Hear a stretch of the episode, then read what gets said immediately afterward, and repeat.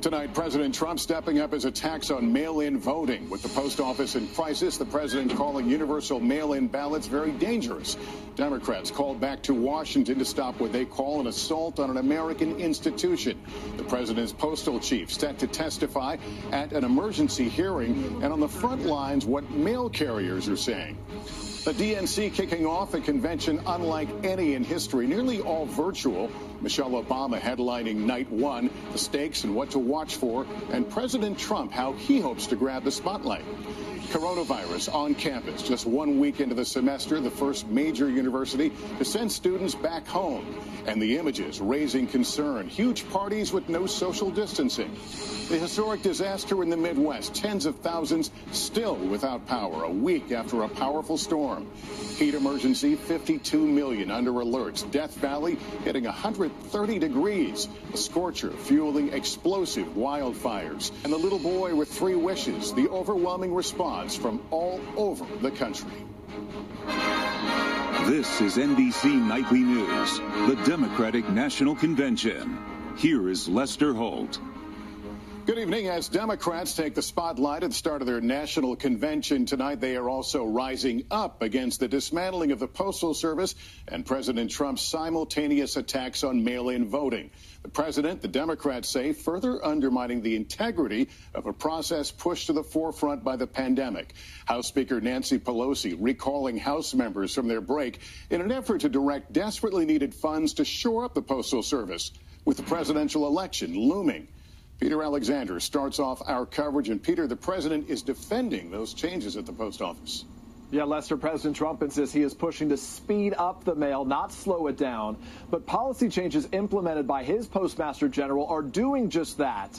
And tonight, top Democrats warn the White House is trying to interfere in the election. President Trump tonight is kicking off a week long campaign swing while escalating his attacks on mail in voting that election experts widely agree is secure. This universal mail-in is a very dangerous thing. It's fraught with fraud and every other thing that can happen. And we have to be very, very careful. And I want to make sure the election is not stolen. Concerns keep growing over mail delays. These protests today in Arizona as the Postal Service has slashed overtime and removed mail processing equipment. Moves it says are designed to cut costs and improve efficiency but that could slow the delivery of ballots. Now, Democratic attorneys general in at least 10 states are discussing taking legal action. So he's doing everything in his power to try and sow doubt and undermine uh, the vote. And I'm telling you, I will not let him get away with it. Speaker Nancy Pelosi is calling the House back from its August recess to vote on a proposal Saturday that would direct $25 billion to the struggling Postal Service and roll back recent changes to mail operations in a letter to Democrats accusing President Trump of a campaign to sabotage the election. The president today delivering mixed messages while denying he has anything to do with the slow mail delivery. We want to make sure that the post office runs properly, and it hasn't run properly for many years. But when asked whether cutbacks will have an impact on the delivery of medications or prescriptions, no, no, the post office is running very well.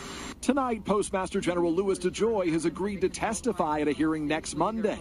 Demonstrators this weekend protesting outside the Washington home of DeJoy.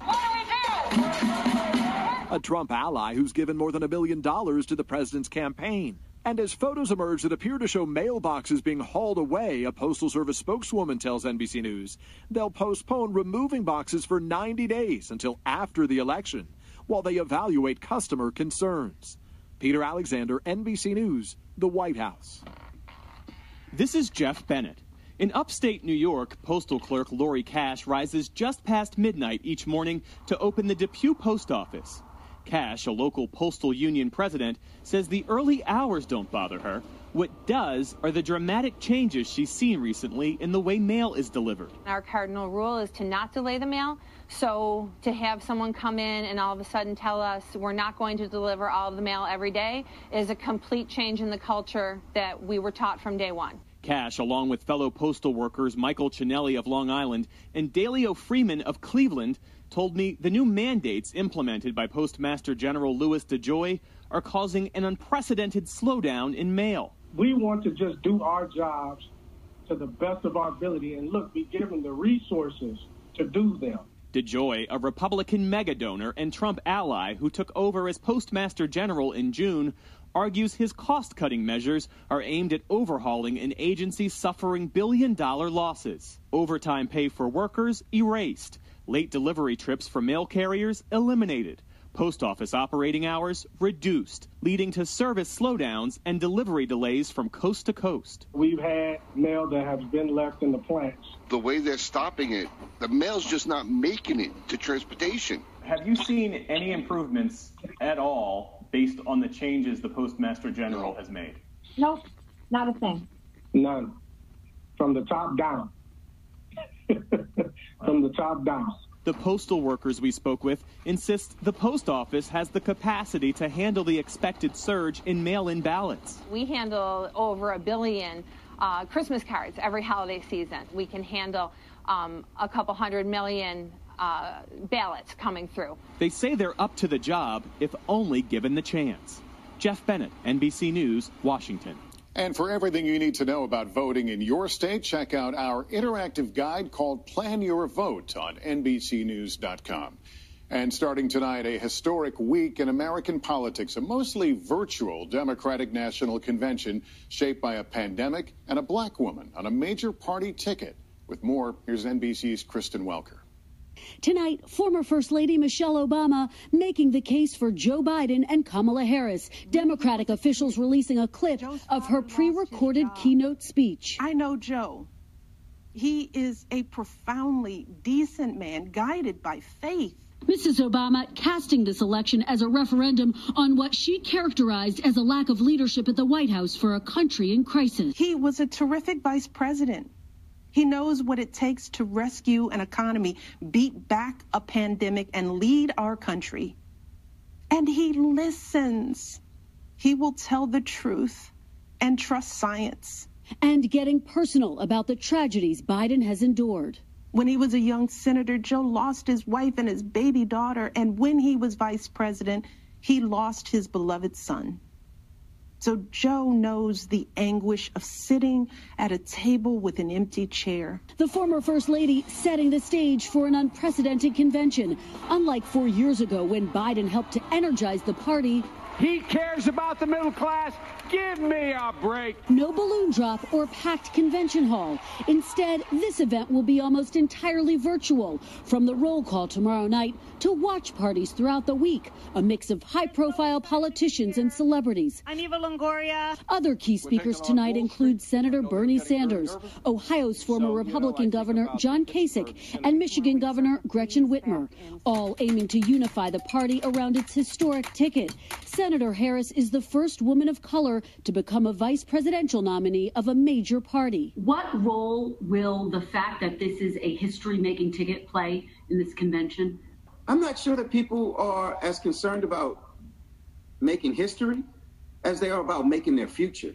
And if you leave Donald Trump in for another four years, he's going to destroy everybody's future except Donald Trump and his family. A pivotal night for Democrats fighting to win back the White House. His life is a testament to getting back up.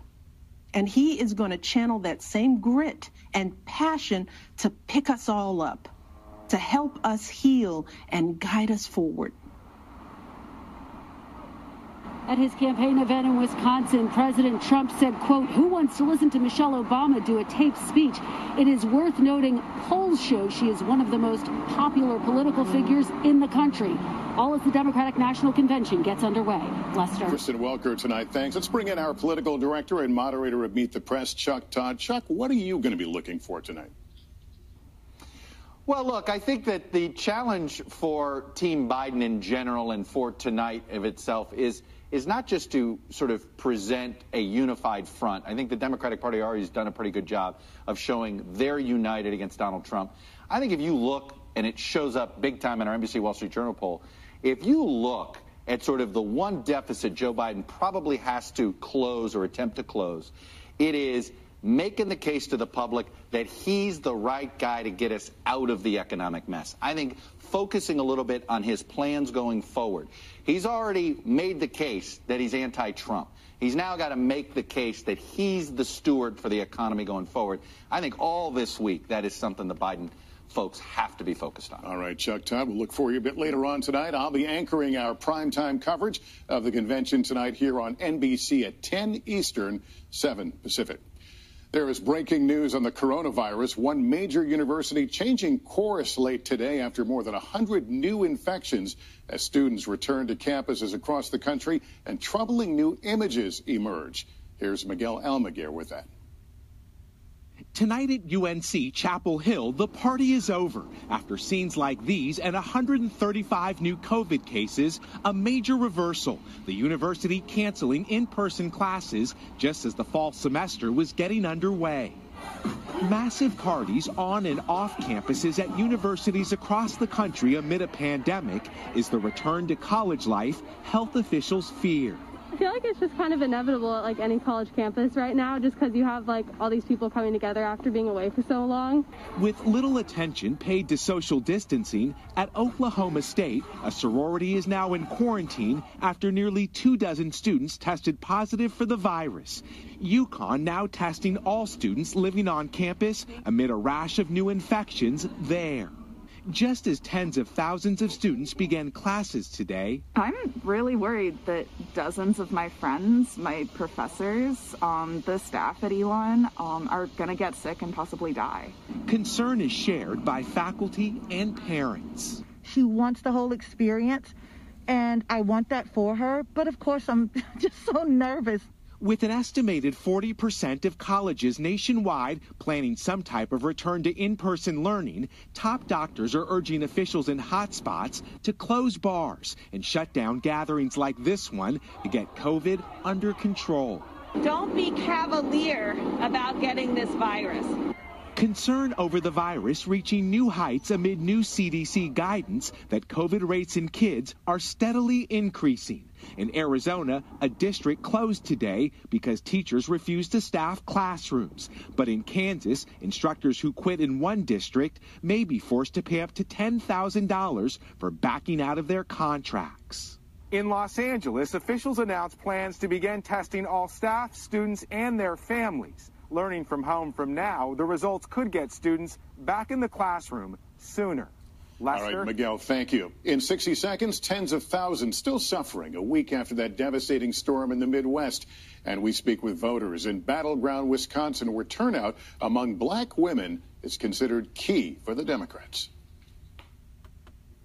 All right, we're back now with what's becoming a historic disaster in the Midwest. Iowa still reeling a week after that destructive windstorm. President Trump today approving a federal disaster declaration. Our Gabe Gutierrez is there. Tonight, Iowa is desperately pleading for help a week after a destructive derecho.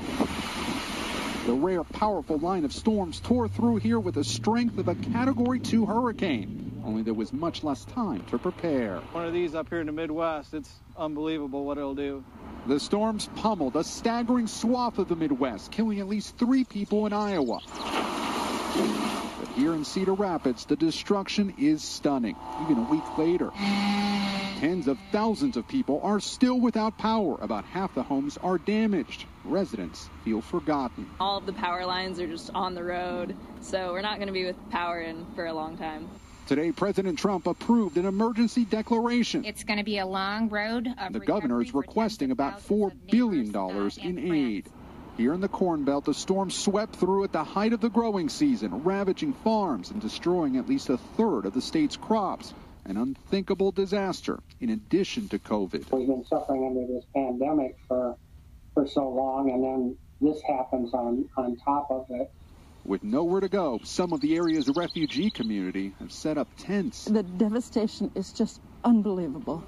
Now, donated supplies are pouring in. It was like hell. This assisted living center was without power for days. Sue Ross is devastated. We had no air, we had no food, no water. Here in Cedar Rapids, a curfew is still in effect overnight. The Iowa National Guard and FEMA are on the ground, and President Trump is now scheduled to tour this area tomorrow.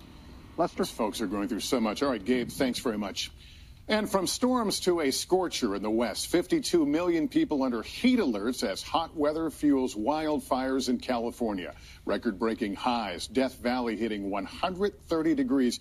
That's the hottest temperature recorded on Earth in 89 years. Today, California's governor signed an emergency order to reduce power disruptions during the heat wave. Also tonight, as the Democratic convention gets underway virtually, the city where it was supposed to happen, Milwaukee, is still crucial for the Democrats' plan to flip Wisconsin back to blue. Garrett Haake is there as part of our county to county coverage. When Joe Biden introduced Senator Kamala Harris as his running mate, Milwaukee grandmother Denise Calloway signed up to volunteer for the first time in her life. That pick really put something on your heart. Oh my gosh, when I saw her walk out with him, I teared up. I, I cried.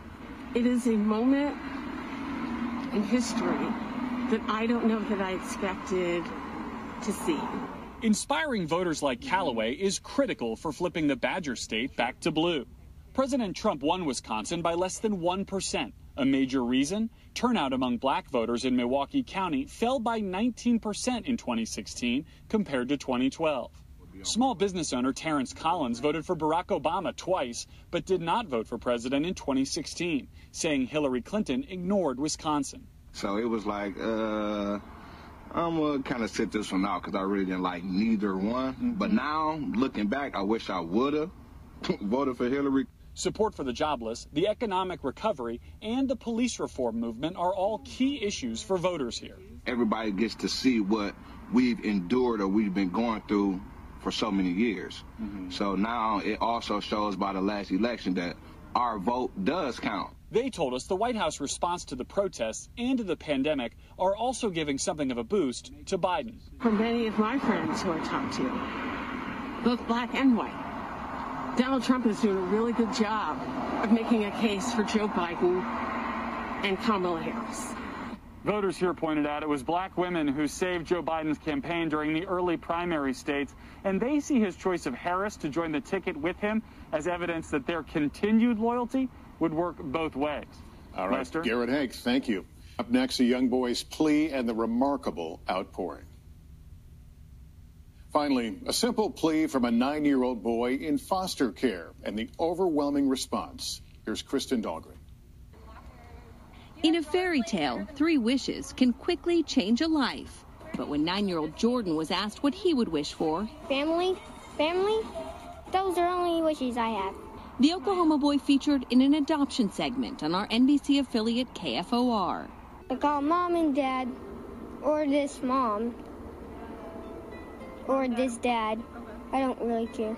Now the video's gone viral, and the state received over 5,000 adoption inquiries in the first 12 hours. Jordan has been in the foster care system for six years. He was first featured in 2017 with his little brother. We don't to do anything, like bake and karate. His brother was adopted, but Jordan now lives in a group home. He wants to be a police officer and have a family to go bike riding and eat mac and cheese with. Well, the reason why it's important is because um, so I could have um, some like some people to talk to anytime I need to. A little boy tonight may be one step closer to his happily ever after. Kristen Dahlgren, NBC News. How could you not be touched by that? Good evening, everyone. It's a hard time, and everyone's feeling it in different ways. And I know a lot of folks are reluctant to tune into a political convention right now or to politics in general. Believe me, I get that. But I am here tonight because I love this country with all my heart. And it pains me to see so many people hurting. I've met so many of you. I've heard your stories. And through you, I have seen this country's promise. And thanks to so many who came before me, thanks to their toil and sweat and blood, I've been able to live that promise myself. That's the story of America. All those folks who sacrificed and overcame so much in their own times because they wanted something more, something better for their kids. There's a lot of beauty in that story. There's a lot of pain in it too. a lot of struggle and injustice, and work left to do. And who we choose as our president in this election will determine whether or not we honor that struggle and chip away at that injustice and keep alive the very possibility of finishing that work. I am one of a handful of people living today who have seen firsthand the immense weight and awesome power of the presidency. And let me once again tell you this the job is hard. It requires clear headed judgment, a mastery of complex and competing issues, a devotion to facts and history, a moral compass, and an ability to listen, and an abiding belief that each of the 330 million lives in this country has meaning and worth. A president's words have the power to move markets. They can start wars or broker peace. They can summon our better angels or awaken our worst instincts. You simply cannot fake your way through this job. As I've said before, being president doesn't change who you are, it reveals who you are. Well, a presidential election can reveal who we are too. And four years ago, too many people chose to believe that their votes didn't matter. Maybe they were fed up. Maybe they thought the outcome wouldn't be close. Maybe the barriers felt too steep, whatever the reason. In the end, those choices sent someone to the Oval Office who lost the national popular vote by nearly 3 million votes. In one of the states that determined the outcome, the winning margin averaged out to just two votes per precinct. Two votes. And we've all been living with the consequences. When my husband left office with Joe Biden at his side, we had a record breaking stretch of job creation. We'd secured the right to health care for 20 million people. We were respected around the world, rallying our allies to confront climate change. And our leaders had worked hand in hand with scientists to help prevent an Ebola outbreak from becoming a global pandemic. Four years later, the state of this nation is very different. More than 150,000 people have died, and our economy is in shambles because of a virus that this president downplayed for too long. It has left millions of people jobless. Too many have lost their health care. Too many are struggling to take care of basic necessities like food and rent. Too many communities have been left in the lurch to grapple with whether and how to open our schools safely. Internationally, we've turned our back not just on agreements forged by my husband, but on alliances championed by presidents like Reagan and Eisenhower. And here at home, as George Floyd, Breonna Taylor, and a never ending list of innocent people of color continue to be murdered, stating the simple fact that a Black Life Matters is still met with derision from the nation's highest office. Because whenever we look to this White House for some leadership or consolation or any semblance of steadiness, what we get instead is chaos, division, and a total and utter lack of empathy. Empathy. That's something I've been thinking a lot about lately. The ability to walk in someone else's shoes the recognition that someone else's experience has value too. Most of us practice this without a second thought. If we see someone suffering or struggling, we don't stand in judgment, we reach out because there, but for the grace of God, go I. It is not a hard concept to grasp. It's what we teach our children. And like so many of you, Barack and I have tried our best to instill in our girls a strong moral foundation to carry forward the values that our parents and grandparents poured into us. But right now, kids in this country are seeing what happens when we stop requiring empathy of one another. They're looking around wondering if we've been lying to them this whole time about who we are and what we truly value. They see people shouting in grocery stores, unwilling to wear a mask to keep us all safe. They see people calling the police on folks minding their own business just because of the color of their skin. They see an entitlement that says only certain people belong here.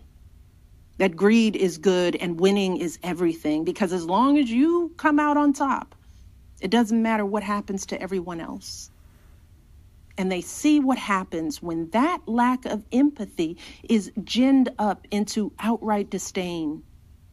They see our leaders labeling fellow citizens enemies of the state while emboldening torch bearing white supremacists. They watch in horror as children are torn from their families and thrown into cages, and pepper spray and rubber bullets are used on peaceful protesters for a photo op. Sadly, this is the America that is on display for the next generation. A nation that's underperforming not simply on matters of policy, but on matters of character. And that's not just disappointing, it's downright infuriating because I know the goodness and the grace that is out there in households and neighborhoods all across this nation. And I know that regardless of our race, age, religion, or politics, when we close out the noise and the fear and truly open our hearts, we know that what's going on in this country is just not right. This is not who we want to be. So, what do we do now? What's our strategy? Over the past four years, a lot of people have asked me when others are going so low, does going high still really work? My answer going high is the only thing that works. Because when we go low, when we use those same tactics of degrading and dehumanizing others, we just become part of the ugly noise that's drowning out everything else. We degrade ourselves. We degrade the very causes for which we fight. But let's be clear going high does not mean putting on a smile and saying nice things when confronted by viciousness and cruelty. Going high means taking the harder path it means scraping and clawing our way to that mountaintop. Going high means standing fierce against hatred while remembering that we are one nation under God. And if we want to survive, we've got to find a way to live together and work together across our differences.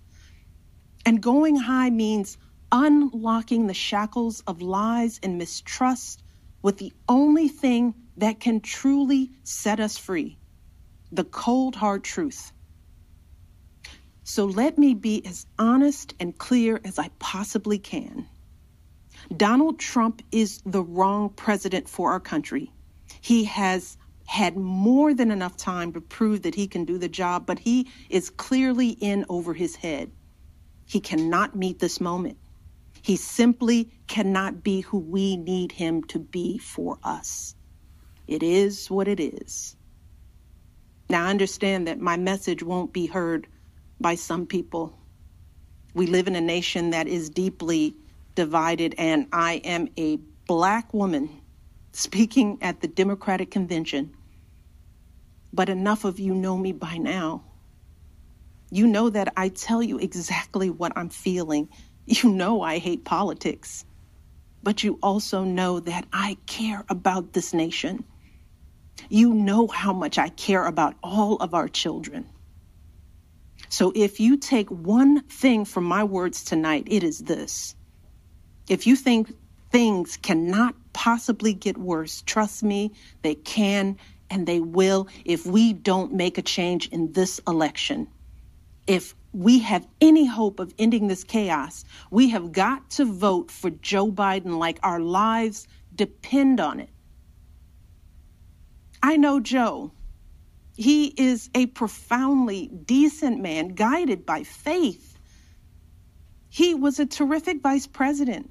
He knows what it takes to rescue an economy, beat back a pandemic, and lead our country. And he listens.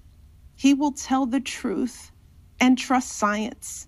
He will make smart plans and manage a good team.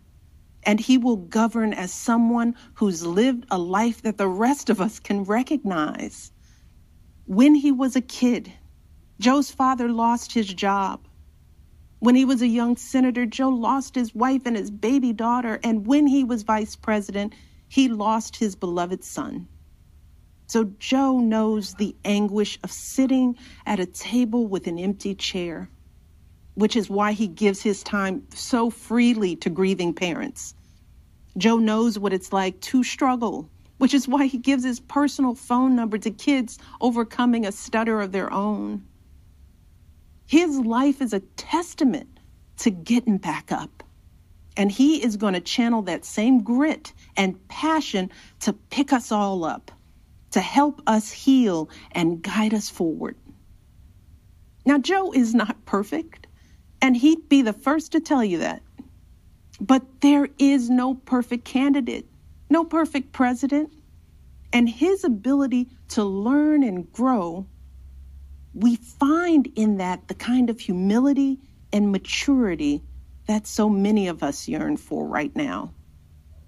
Because Joe Biden has served this nation his entire life without ever losing sight of who he is. But more than that, he has never lost sight of who we are, all of us. Joe Biden wants all of our kids to go to a good school, see a doctor when they're sick, live on a healthy planet. And he's got plans to make all of that happen. Joe Biden wants all of our kids, no matter what they look like, to be able to walk out the door without worrying about being harassed or arrested or killed. He wants all of our kids to be able to go to a movie or a math class without being afraid of getting shot. He wants all our kids to grow up with leaders who won't just serve themselves and their wealthy peers, but will provide a safety net for people facing hard times. And if we want a chance to pursue any of these goals, any of these most basic requirements for a functioning society, we have to vote for Joe Biden in numbers that cannot be ignored. Because right now, Folks who know they cannot win fair and square at the ballot box are doing everything they can to stop us from voting. They're closing down polling places in minority neighborhoods. They're purging voter rolls. They're sending people out to intimidate voters, and they're lying about the security of our ballots. These tactics are not new. But this is not the time to withhold our votes in protest or play games with candidates who have no chance of winning. We have got to vote like we did in 2008 and 2012. We've got to show up with the same level of passion and hope for Joe Biden. We've got to vote early, in person if we can. We've got to request our mail in ballots right now, tonight, and send them back immediately and follow up to make sure they're received, and then make sure our friends and families do the same. We have got to grab our comfortable shoes, put on our masks, pack a brown bag dinner, and maybe breakfast too, because we've got to be willing to stand in line all night if we have to. Look, we have already sacrificed so much this year.